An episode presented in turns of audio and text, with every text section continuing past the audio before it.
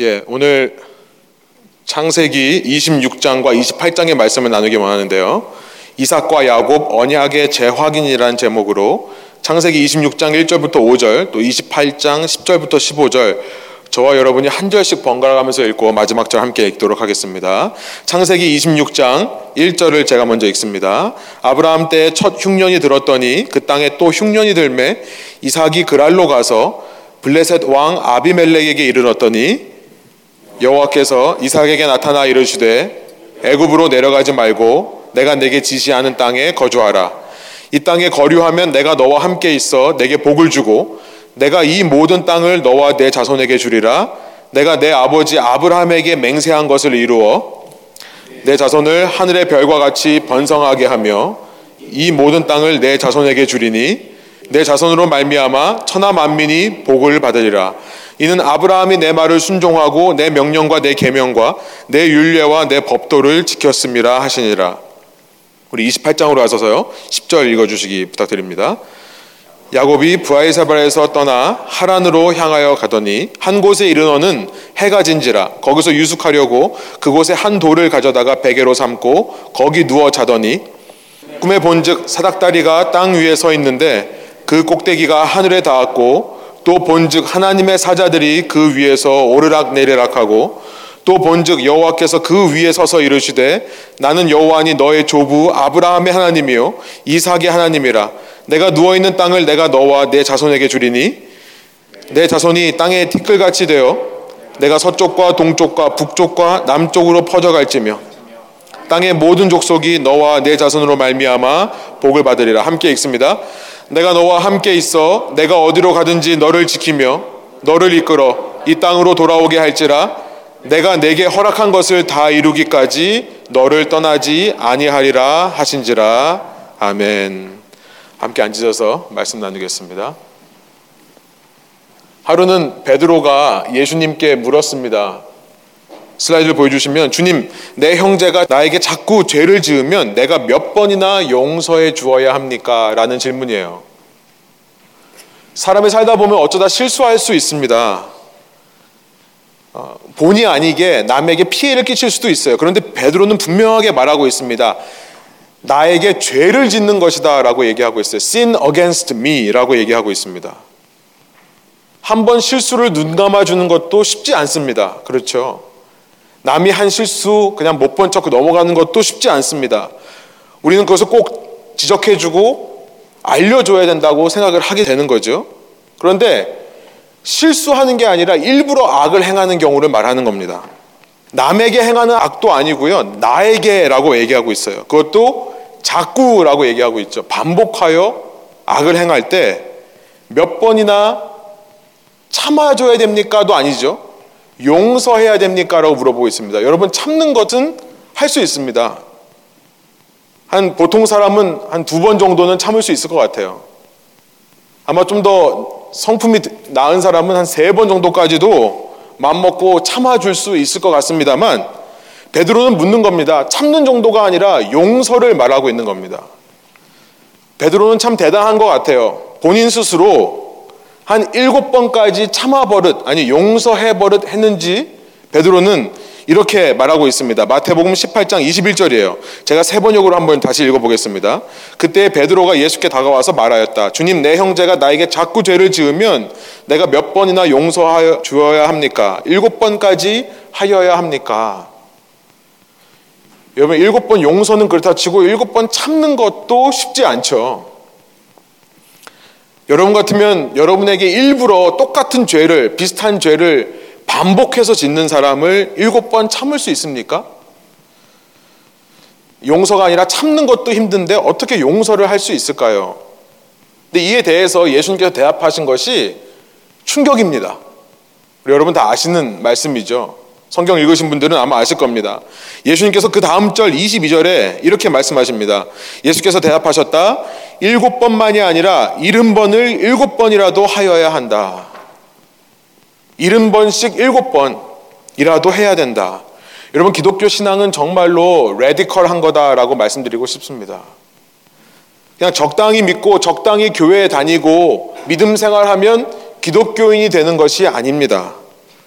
이 말씀을 가지고 이 예수님의 한 말씀을 가지고 씨름하는 사람들이라야 크리스천 예수님 같은 사람들이라고 불릴 자격이 있을 것입니다. 기독교를 한마디로 말하면 저는 이렇게 말하고 싶어요. 오늘의 주제인데요. 용서의 종교다. 혹은 종교라는 말이 좀 불편하시면 용서의 신앙이다라고 기독교를 한마디로 요약할 수 있을 것입니다. 우리는 살면서 얼마나 용서하고 살고 있습니까? 세상에 나가서 운전하시면서 만나는 수많은 지체들, 형제 자매들을 여러분 얼마나 용서하고 계십니까? 식당에서 음식을 먹으면서 식당의 종업원들, 식당의 주인들, 음식을 만든 사람들 얼마나 용서하고 살고 있습니까? 아니 세상 밖에서는 둘째치고 교회 안에서는 얼마나 용서하고 있습니까? 우리의 가정에서는 얼마나 용서하고 있습니까? 사람이 어떤 말을 해도요, 그 말에 권위가 실리려면 그 사람이 그 말한 대로 행하는 것을 보여야 됩니다. 그렇죠? 그러니까 저 같은 사람은 예수님께서 일흔 번씩 일곱 번 용서해야 된다. 저는 그냥 이거 제가 한 말 아니라고 얘기하고 싶어요. 그렇죠? 저는 제가 말하는 게 아니라 예수님의 말씀을 여러분에게 소개하는 것 뿐이기 때문에 조금 부담이 덜 합니다만 예수님은 너무나 자연스럽게 이렇게 말씀하세요. 일곱 번이 아니라 일흔 번씩 일곱이라도 넌 참아야 된다. 용서해야 된다. 그런데 생각해 보면 예수님은 이렇게 말할 수 있는 자격이 있는 분이라는 것을 알게 됩니다. 그렇죠?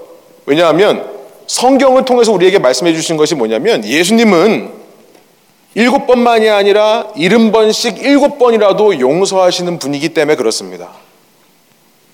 영어 번역으로 보면 77 times라고 되어 있는데요. 이 번역에 따라서 이것을 70 곱하기 7, 그러니까 490으로 번역할 수도 있고, 혹은 77로 번역할 수도 있습니다. 이게 순서를 어떻게 잡느냐에 따라서 7이 times 7이 될 수도 있고, 7이 7 times가 될 수도 있어요. 순서에 따라서. 아무튼, 지금 이, 77번, 77번 용서하라는 거냐, 490번 용서하라는 거냐, 지금 그 숫자를 따지는 게 아니죠. 상징적인 의미입니다. 완전 숫자인 7을 두 번 곱하는 거고, 거기다가 충만함의 숫자, fullness의 숫자인 10을 곱하는 거예요. 그러니까 무슨 말씀을 하시는 겁니까? 78번째는 화내도 된다, 뭐 491번째는 집어던져도 된다, 이런 얘기를 하시는 게 아니라, 내가 말하는 용서는 영원토록 용서하는 것을 말하는 것이다. 이렇게 말씀하시는 거죠. 끝까지 용서하는 걸 내가 말하는 거다. 이렇게 말씀하시는 겁니다. 예수님이 이렇게 말씀하실 수 있는 권위와 권리는 어디서부터 나오냐면 예수님 스스로 끝까지 용서하시는 분이시기 때문에 그런 거죠. 예수님 스스로 영원토록 용서하시는 분이기 때문에 그런 것입니다. 성경은요, 그 첫 번째 책인 창세기서부터 이런 하나님의 모습을 계속해서 보여주고 있습니다. 우리가 지금 살펴보고 있는 가스페 프로젝트 오늘 아홉 번째 시간인데요. 하나님은 참고 또 참으실 뿐만 아니라 용서하고 또 용서하는 하나님으로 계속해서 반복해 나오시는 겁니다.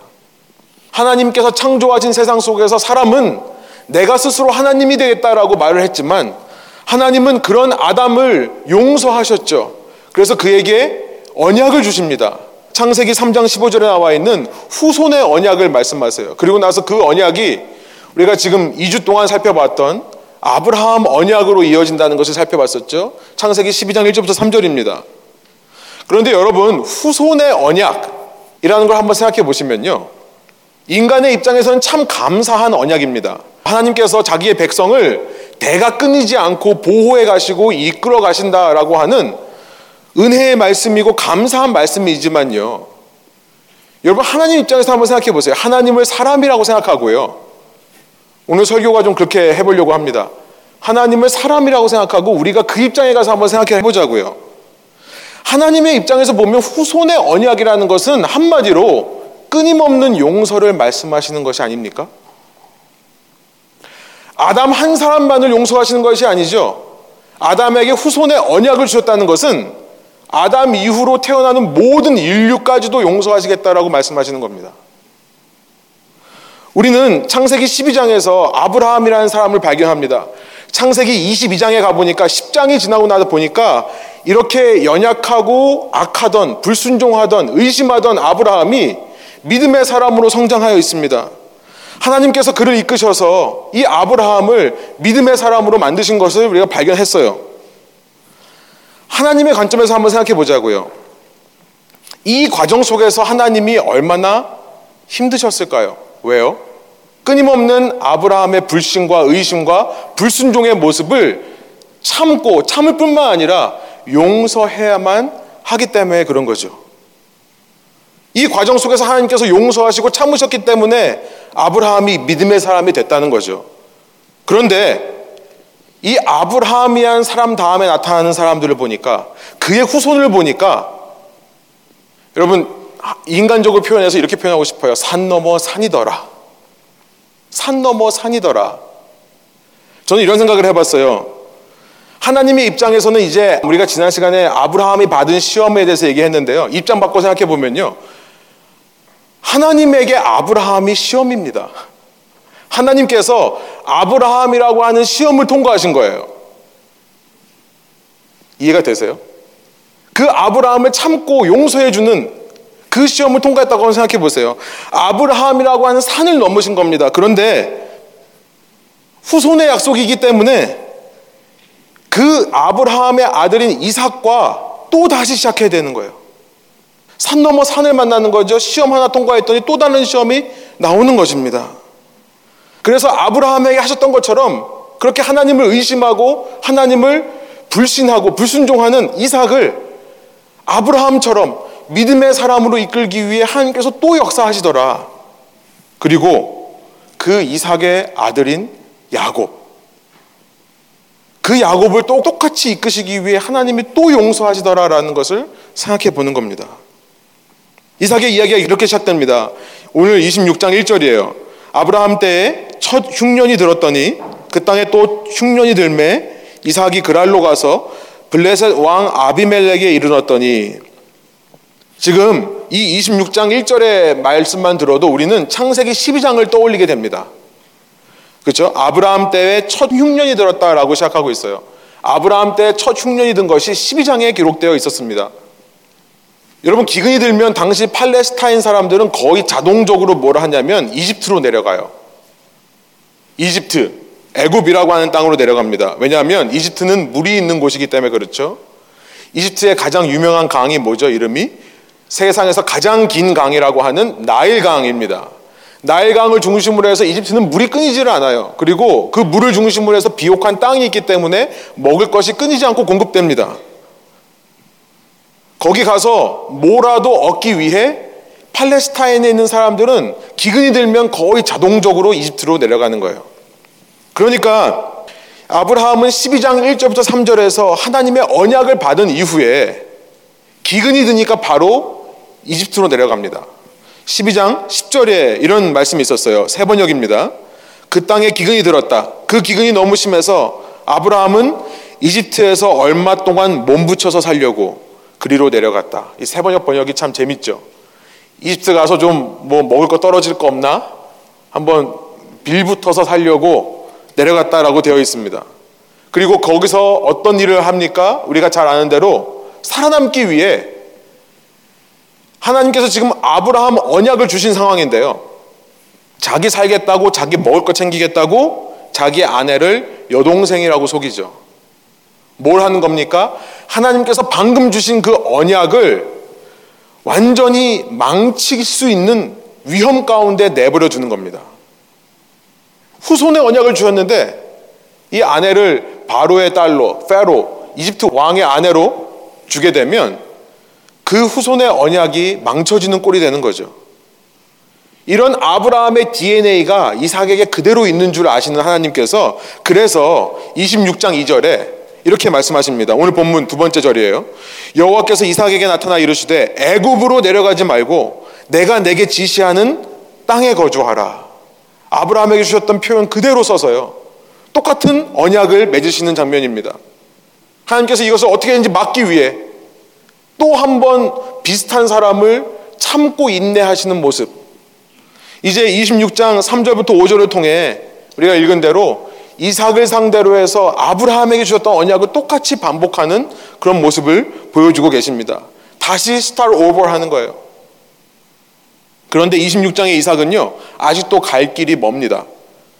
이 언약 이후에 이삭은 이집트로 내려가진 않지만 그 땅에 있는 아비멜렉 앞에서 아브라함과 똑같이 자기 아내 리브가 레베카죠. 레베카를 여, 여동생이라 속여서 하나님께서 주신 이 후손의 언약을 또 망치려고 하고 있습니다.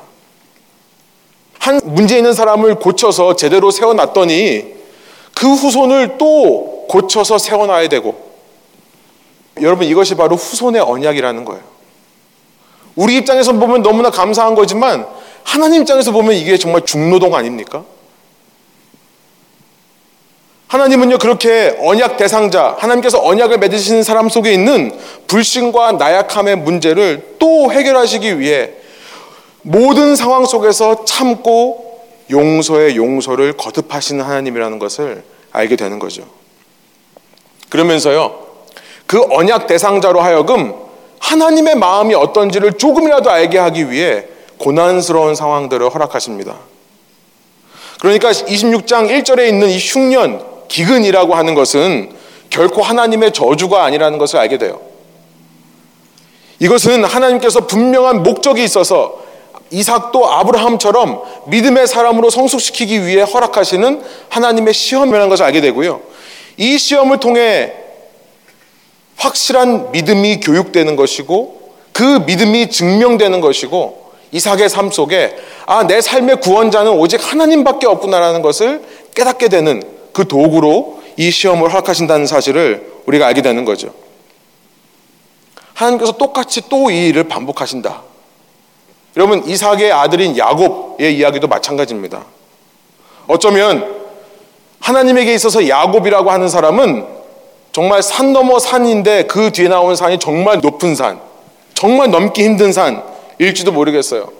야곱이라는 사람을 보면요. 이전 아브라함과 이삭과는 전혀 다른 모습입니다. 태어날 때부터 그 형의 발꿈치를 붙잡고 태어나요. 이름도 속이는 자라는 뜻입니다. 그의 삶이 그 이름대로 온통 시기와 질투로 가득하고요. 온통 거짓말로 가득합니다. 하나님께서 이제 이 사람을 바꾸셔야 돼요. 야곱은 동생이지만 늘 형을 이기고 싶어 했던 것 같습니다. 그래서 26장, 그 다음 장인 27장에 보면 우리가 다음 시간 살펴볼 건데요. 나이가 많아서 앞을 보지 못하는 이 아버지 이삭을 속여서 형이 받아야 될 장자의 축복을 대신 받죠. 당연히 형인 에서는 이 야곱을 미워하게 됩니다. 그래서 이렇게 생각하죠. 아버지가 죽으면 저 동생을 내가 죽이리라. 그의 그런 마음이 어머니 리브가에게 전달이 되고요. 이 어머니는 야곱을 위해 야곱을 피신시킵니다. 그래서 야곱이 하란 땅이라고 하는 곳으로 도망하게 되는 상황에서 이 28장의 일이 일어나는 겁니다. 우리가 두 번째 읽은 본문인데요. 10절이 이렇게 시작합니다. 야곱이 부엘사바에서 떠나 하란으로 향하여 가더니 한 곳에 이르러는 해가 진지라 거기서 유숙하려고 그곳에 한 돌을 가져다가 베개로 삼고 거기 누워 자더니 여러분 야곱의 삶을 한번 생각해 보세요. 얼마나 외롭고 얼마나 두려웠을까요? 이제 아버지 몰래 형 몰래 집을 뛰쳐나왔는데요. 혹시라도 형이 내가 도망친 사실을 알고 나를 따라와서 아버지에게는 사냥 간다고 거짓말한 다음에 나를 쫓아와 죽이지는 않을까? 여러분 그럴 수 있겠죠. 아버지의 보호로부터 벗어난 아들이 얼마나 두렵겠습니까? 마음 편히 잘 수도 없는 상황이라 돌로 베개를 비웠대요. 아마 위험할 때 무기로 쓰려고 했는지도 모르겠습니다. 어떤 위험 상황에서 돌을 가지고 방어를 하든지 던지고 도망가든지 혹은 자기가 너무 깊은 잠에 빠져서 적이 오는 것을 알아채지 못할까봐 불편하게 자려고 돌을 베고 잤는지도 모르겠어요. 아무튼 이 야곱을 보면요. 자기가 스스로 자기 욕심에 이끌려 당하는 시험 때문에 정말 생고생하는 모습을 보여주고 있습니다. 그런데요, 하나님께서 이것을 왜 허락하셨는가 묻는다면 똑같은 대답이 들어가는 거예요. 하나님께서 이런 상황마저도 하나님께서 직접 시험하지 않으시고 자기가 자기 욕심에 이끌려서 만들어낸 결과라 할지라도 이 야곱이라고 하는 사람을 그 단단해진 그 야곱의 마음을 깨고 부수어서 그를 더 성장하게끔 하기 위한 도구로 사용하시더라. 여러분 야곱이요. 얼마나 자기 생각이 강하고 얼마나 자기 의가 강하고 자기 욕심이 강한지요. 이렇게 인생의 바닥을 쳐야 그때서야 하나님의 음성이 들리는 겁니다. 우리는 그런 인생 되지 않기를 원합니다. 여러분, 인생의 밑바닥에서만 하나님의 음성을 들을 수 있는 사람이라 한다면 얼마나 하나님께서 그 사람 때문에 시험 받으시겠어요? 얼마나 그 사람을 더 참고 용서하셔야 되겠습니까? 그것도요, 야곱을 보면 맨정신에는 그 음성을 듣지도 못하는 것 같아요. 그러니까 꿈에 나타나서 말씀하시죠. 12절, 이렇습니다. 꿈에 본 즉, 사닥다리가 땅 위에 서 있는데 그 꼭대기가 하늘에 닿았고 또 본 즉, 하나님의 사자들이 그 위에서 오르락 내리락 하고 이렇게 되어 있습니다. 이렇게 인생의 바닥을 칠 때 그제서야 하나님의 음성이 들리는 야곱. 그런데요, 이 야곱에게 하나님께서 이제 13절부터 15절까지 우리가 읽은 대로 아브라함에게 주셨던 언약, 이삭에게 주셨던 언약 똑같이 주시는데요. 독특한 것이 저는 이 12절에서 보여주시는 하나님의 환상, 사닥다리의 모습이 참 독특하다 생각이 들어서 여기에 좀 집중하려고 합니다. 저는 이런 질문이 드는 겁니다. 왜 이전 아브라함과 이삭에게는 말씀만 하시던 하나님께서 왜 야곱에게는 이런 것을 보여주셨을까라는 질문이에요. 이전에 아브라함과 이삭에게도 보여주시긴 했습니다. 하늘에 있는 별을 봐라. 땅에 있는 모래를 봐라. 티끌을 봐라. 하나님께서 창조하신 이 자연 세계에 있는 자연 세계 안에 있는 것들을 보여주시긴 했습니다만 지금 야곱에게 보여주시는 것은 뭐죠? 초자연적인 거예요. 이 세상에는 존재하지 않는 특별한 것을 왜 하나님께서 야곱에게 보여주시는가라는 의문이 들었습니다. 한국 속담 이야기를 좀 해볼게요. 한국 속담 중에요. 이런 속담이 있어요. 열 손가락 깨물어 안 아픈 손가락이 없다. 무슨 말인지 아시죠? 열 손가락 깨물어서 안 아픈 손가락 없다. 무슨 말입니까? 내 자식 중에요. 정말 내 자식 같지 않은 인간이 있다는 거예요. 그러나 그런 인간이라 할지라도 내 자식이다. 이런 말이죠. 맞죠? 어느 공동체를 가더라도 저 사람은 이 공동체에 속하지 않은 것 같아. 저 사람은 우리와 다른 것 같아. 라고 생각할 수 있는 사람이 있지만 그러나 그 사람도 공동체의 한 사람이라는 것을 잊지 말라는 의미로 이 속담을 적용해 볼 수도 있겠습니다.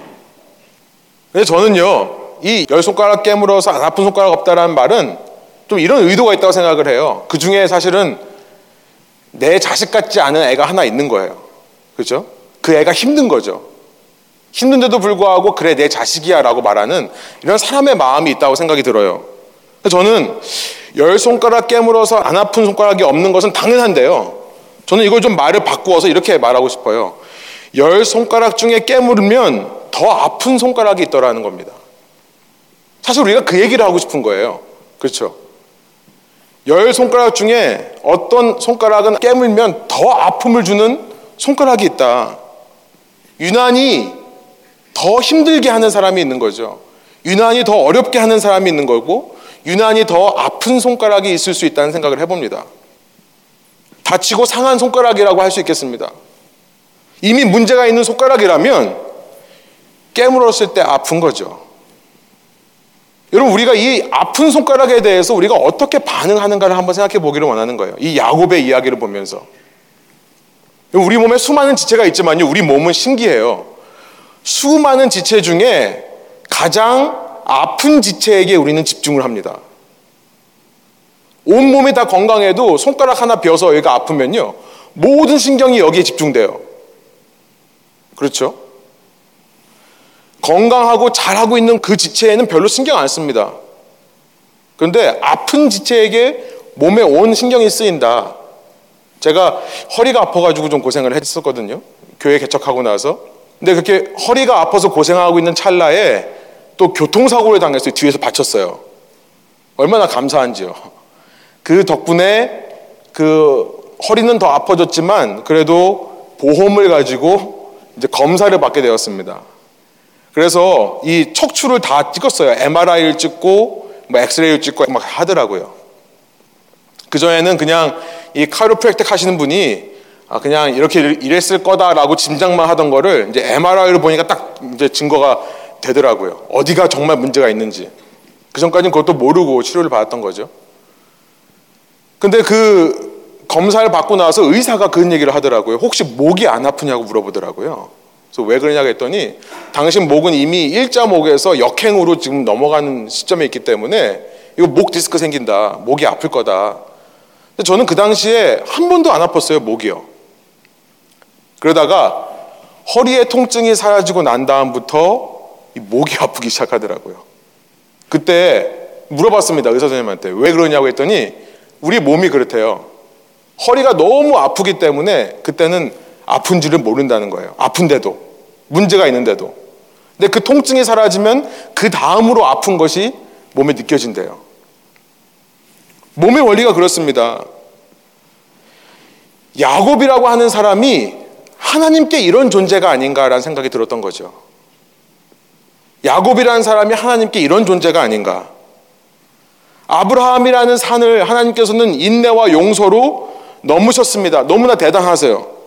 그런데 이삭이라는 산을 만나고 그 다음에 만난 야곱이라는 산, 정말 용서하기 힘들고 정말 인내하기 힘든 존재였다는 거죠. 그런데 하나님께서 역사하시는 원리가 무엇입니까? 하나님께서 지으신 우리 몸이 역사하는 원리와 똑같습니다. 그것은 뭐냐면 유난히 자아가 강하고 유난히 경쟁적이고 유난히 못된 사람에게 하나님께서는 더 인내하시고 더 용서하시더라는 거예요. 더 많은 신경을 쓰시더라. 그래서 그가 듣는 걸로 마음을 돌이킬 수 없다면 보여주시기까지 하시더라. 이전 아브라함과 이삭에게는 그럴 필요가 없으셨죠. 말씀만 해도 알아듣는 사람이었어요. 근데 얘는 말해도 못 알아들어요. 듣지를 못해요, 아예. 그러니까 인생의 밑바닥을 경험하면서 보여주시는 겁니다. 자연적인 것뿐만 아니라 이 세상 어디서도 볼 수 없는 초자연적인 것만을 그에게 보여주시더라. 여러분, 농담 반으로요. 여러분 가운데 혹시 나는 다른 사람보다 특별한 신앙 체험이 있다. 여러분, 그거 가지고 자랑거리 삼을 수 없습니다. 그만큼 내가 하나님께 아픈 손가락이라는 증거예요. 내가 그만큼 문제아라는 증거입니다. 어떤 사람은요, 어떤 교회에서는 뭐 은사를 많이 받아야 더 성숙한 사람이라고 얘기를 해요. 제가 늘 말씀드리지만 은사가 많이 주어진다는 것은 그만큼 내가 부족하다는 증거인 줄 믿습니다. 그만큼 하나님의 도우심이 있어야만 살아갈 수 있는 사람이라는 증거예요. 사도 바울처럼 막 180도 바뀌어야 사람이 뜨겁고 열정적인 사람이 된다. 모태 신앙인들은 이 열정이 없어서 문제다. 이렇게 말씀하시지 마십시오. 사도 바울처럼 180도 바뀌신 분들이 있다면 그만큼 내가 하나님 앞을 가로막고 방해했던 사람이라는 것을 기억하시기 원합니다.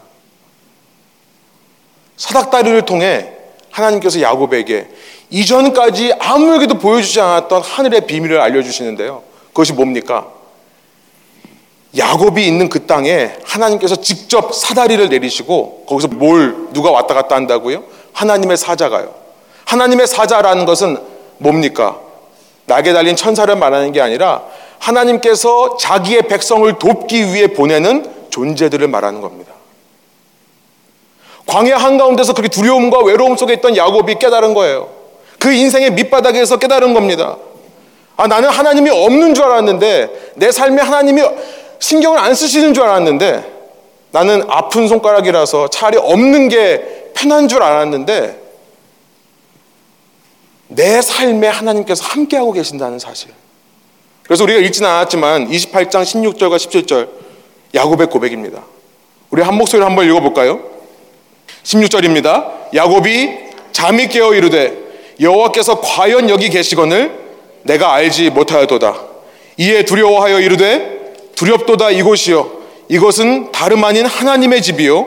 이는 하늘의 문이로다 하고. 여러분 기록된 야곱의 첫 번째 신앙 고백이 이제서야 터지는 겁니다. 하나님의 집 베트엘 베델. 아 나는 하나님이 안 계신 줄 알아서 지금까지 내 인생 내 속임수에 의지해서 내 지혜에 의지해서 내 능력으로 내 삶을 헤쳐가야 되는 줄 알았는데 그제서야 깨닫는 거죠. 하나님이 안 계신 게 아니라 내가 알지 못했구나. 여러분, 야곱이요. 인생의 밑바닥에서 하나님의 음성을 듣는 존재고 하나님을 보게 되는 존재인데요. 더 놀라운 것이 무엇입니까? 하나님이 그를 만나시러 그 인생 밑바닥까지 내려가시는 하나님이라는 것이 더 놀라운 거죠. 부족한 자일수록 약한 자일수록 하나님의 인내와 용서가 더 커지더라. 사람이 대가 거듭하면서 점점 더 사람은 악해지고 세상은 악해지는데요. 놀라운 사실이 있습니다. 이게 복음이에요. 하나님은 끝까지 용서하시더라. 끝까지 참으시더라. 오히려 악한 자에게 더 많은 은혜를 부어주시더라. 요한복음 1장에 보면요. 예수님께서 제 아들을 한 명 한 명 부르시는 이야기가 있습니다. 제일 먼저 안드레와 또한 제자, 아마 요한으로 추측이 됩니다. 이 요한복음을 쓴 안드레와 요한을 예수님께서 만나셔요. 그러자 이 안드레가 자기의 형제인 베드로를 데리고 옵니다. 그러고 나서 안드레와 베드로의 같은 동네에 있던 빌립이라는 사람을 데리고 와요. 그랬더니 빌립이요. 예수님을 만나고 나서 나다나엘이라는 사람을 찾아가서 이야기하는 장면이 있습니다. 나다나엘, 지금 신기한 게 뭐냐면 지금 등장하는 사람들의 이름이 전부 그리스식 표현으로 되어 있어요. 그런데 나다나엘, 나타나엘, 하나님의 선물이라는 뜻이에요. 하나님의 기프트. 하나님께서 주신 것. 이 사람의 이름만 히브리어, 유대인 어로 되어 있습니다. 그래서 많은 사람들이 아마도 이 사람이 유대인 학자가 아닐까라고 추정을 해요. 아마 최소한 유대인 중에 유대인이었을 거고요. 정말 유대인의 성경을 많이 알고 있는 하나님의 말씀을 많이 알고 있는 이런 이방인 문명에서 살고 있는 사람과 달리 나는 정말 우리의 전통을 지키기 위해 노력했던 문제아들이 아니라 모범생이라고 아마 추측할 수 있을 겁니다.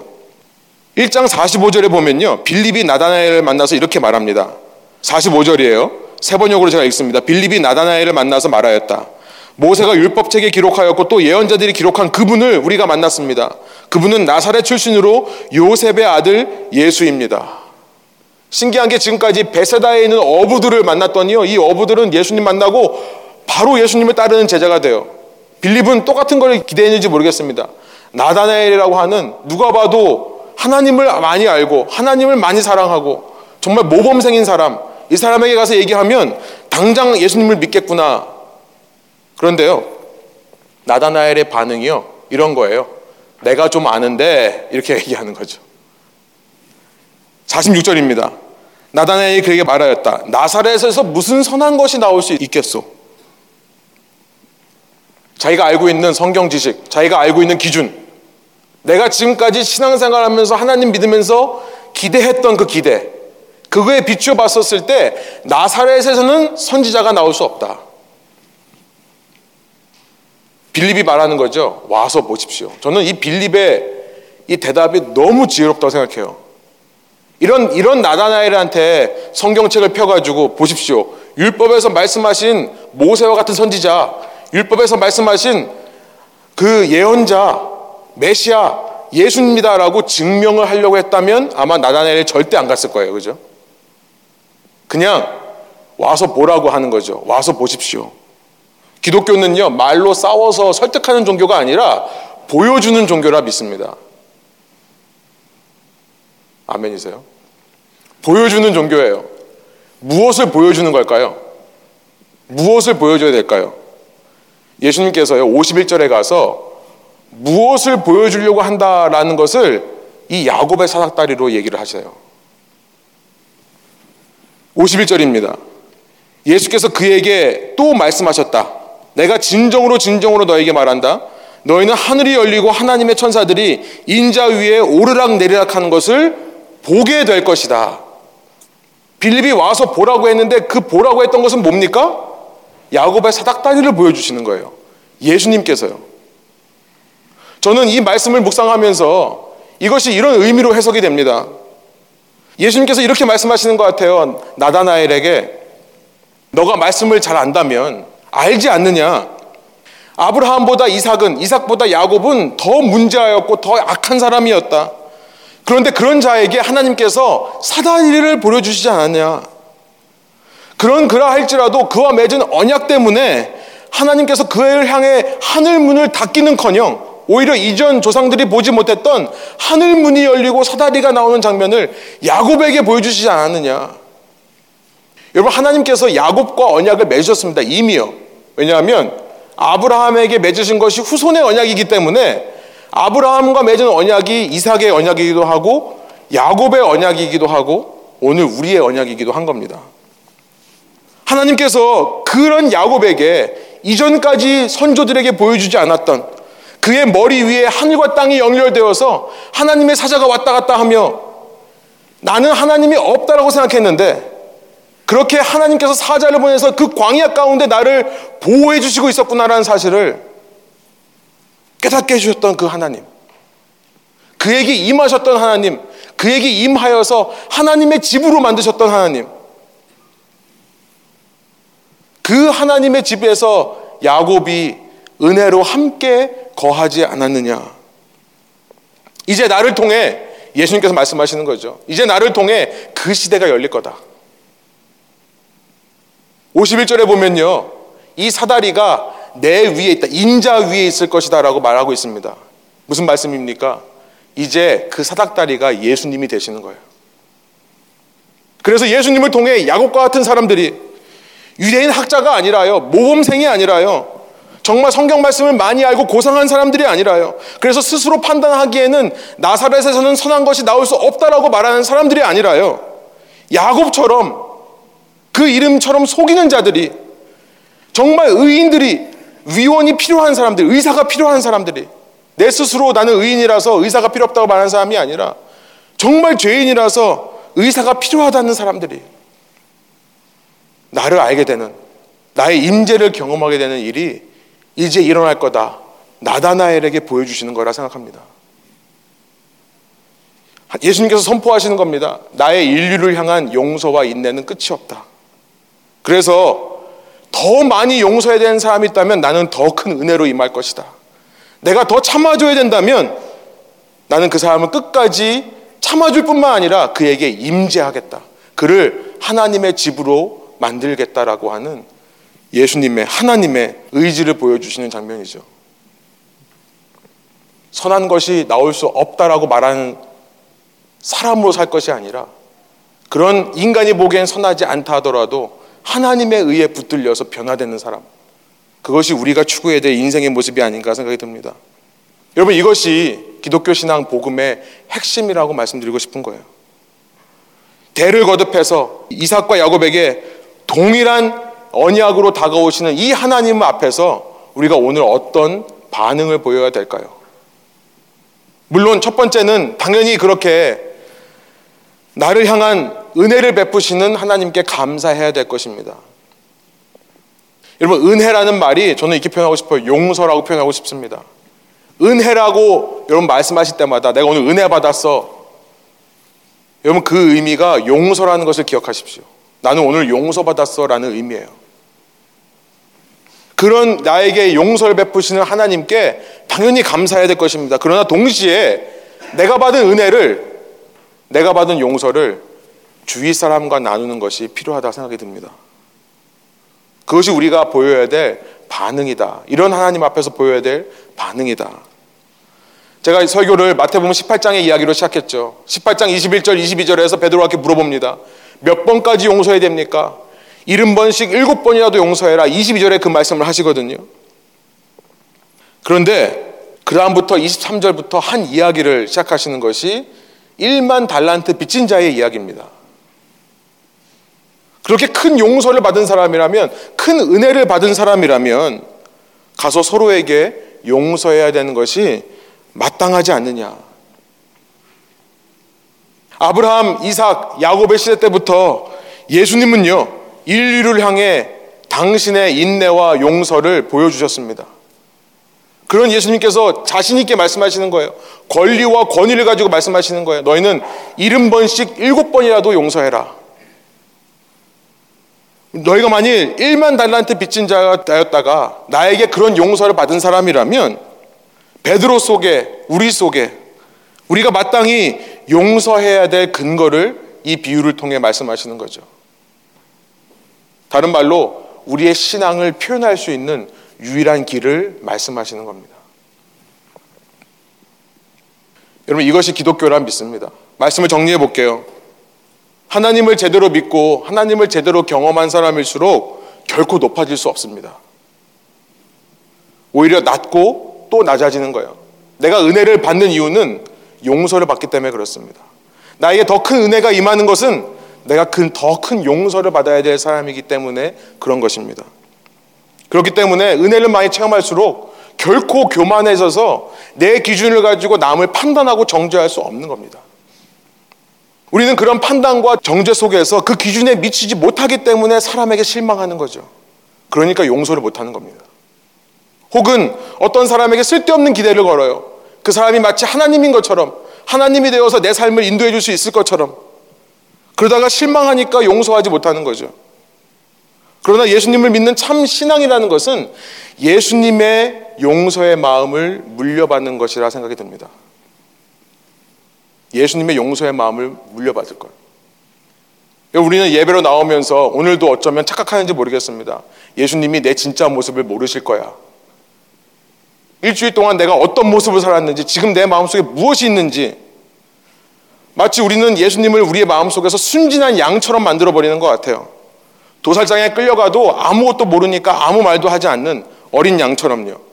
그렇게 순진무구하고 나이브한 존재로 예수님을 착각할 때가 많습니다. 그러니까 예수님이 나를 향해 얼마나 참으시고 용서하시는지를 몰라요. 지금 이 순간에도 내 생각 속에, 내 마음 속에서 예수님이 얼마나 나를 참으시고 용서하시는지를 몰라요. 그러면서 우리는 자꾸만 내 신앙을 보이기 위해 혹은 내 약점을 감추기 위해 그게 그거라고 생각합니다. 자꾸 뭔가를 쌓아 올리려고 해요. 그러다가 바람이 불고 물에 홍수가 나면 전부 무너져 버릴 것을 쌓아 올리려 합니다.